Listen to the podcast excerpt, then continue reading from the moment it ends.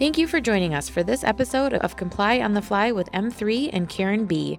Comply on the Fly is your trusted weekly resource for reliable insight and quick answers on common employee benefits compliance questions.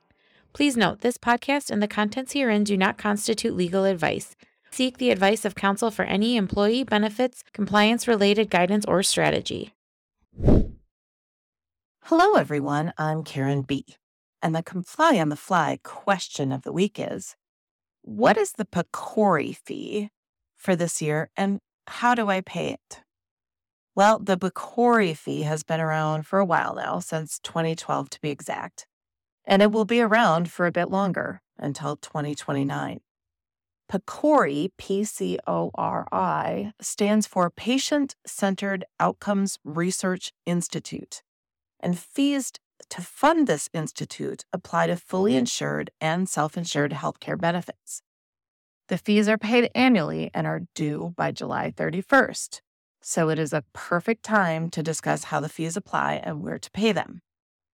First of all, if you only sponsor a fully insured plan without an HRA or health reimbursement arrangement, you will not need to proactively pay these fees, and the fully insured carrier pays them on your behalf.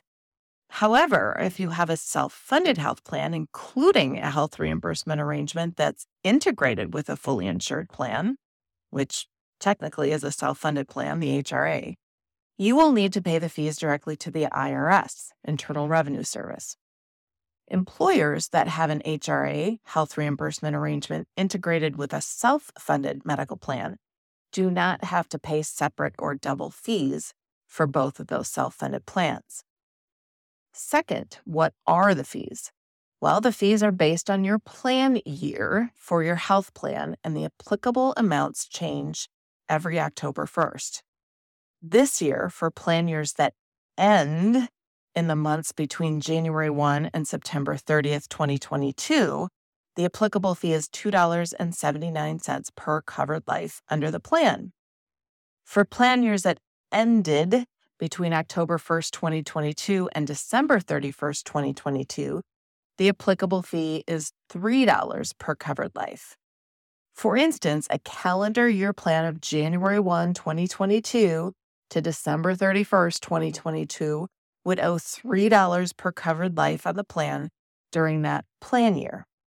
If you need to see a visual of plan years and corresponding fees, visit m3ins.com and type in PCORI to find our article and chart.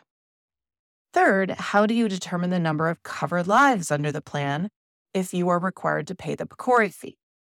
Well, there are different approved methods for determining the number of covered lives.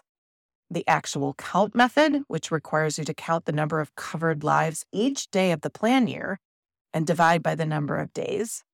Snapshot, where you add the total of covered lives on a date during the first, second, or third month of each quarter of the plan year and divide by four.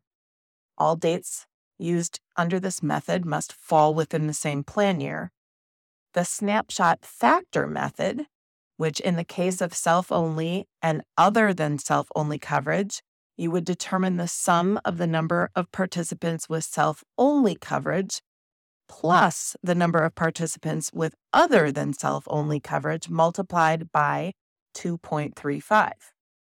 Or finally, the Form 5500 method, where you use the counts from your 5500 filing for the year and add the number of participants at the beginning of the plan year to the number of participants at the end of the plan year for the total amount of covered lives. Once you have the number of covered lives for the plan year, you will have to enter that number on Form 720, which is technically a quarterly excise tax return. If you file quarterly excise taxes, this will just be a part of your second quarter filing. If PCORI fees are the only item for you on the Form 720, you will just fill out that section and file. The section is Part 2 of Form 720, line 133, under Applicable Self Insured Plans. You will fill in the number of covered lives and multiply by the corresponding fee per covered life. Remember, for this year, it is either $2.79 or $3 per covered life, depending on your plan year. The current Form 720 at the time of this recording does not have the correct amounts listed. We will let you know when they provide an updated form. And that is your Comply on the Fly question of the week. Thanks for tuning in. What's on your mind? If you have a pressing compliance question, send it to AskKarenB at m3ins.com. We'll do our best to cover it in an upcoming episode. You can now follow and subscribe to Comply on the Fly on Spotify, iTunes, and Google Podcasts. Make sure to tune in next week and encourage others to join us.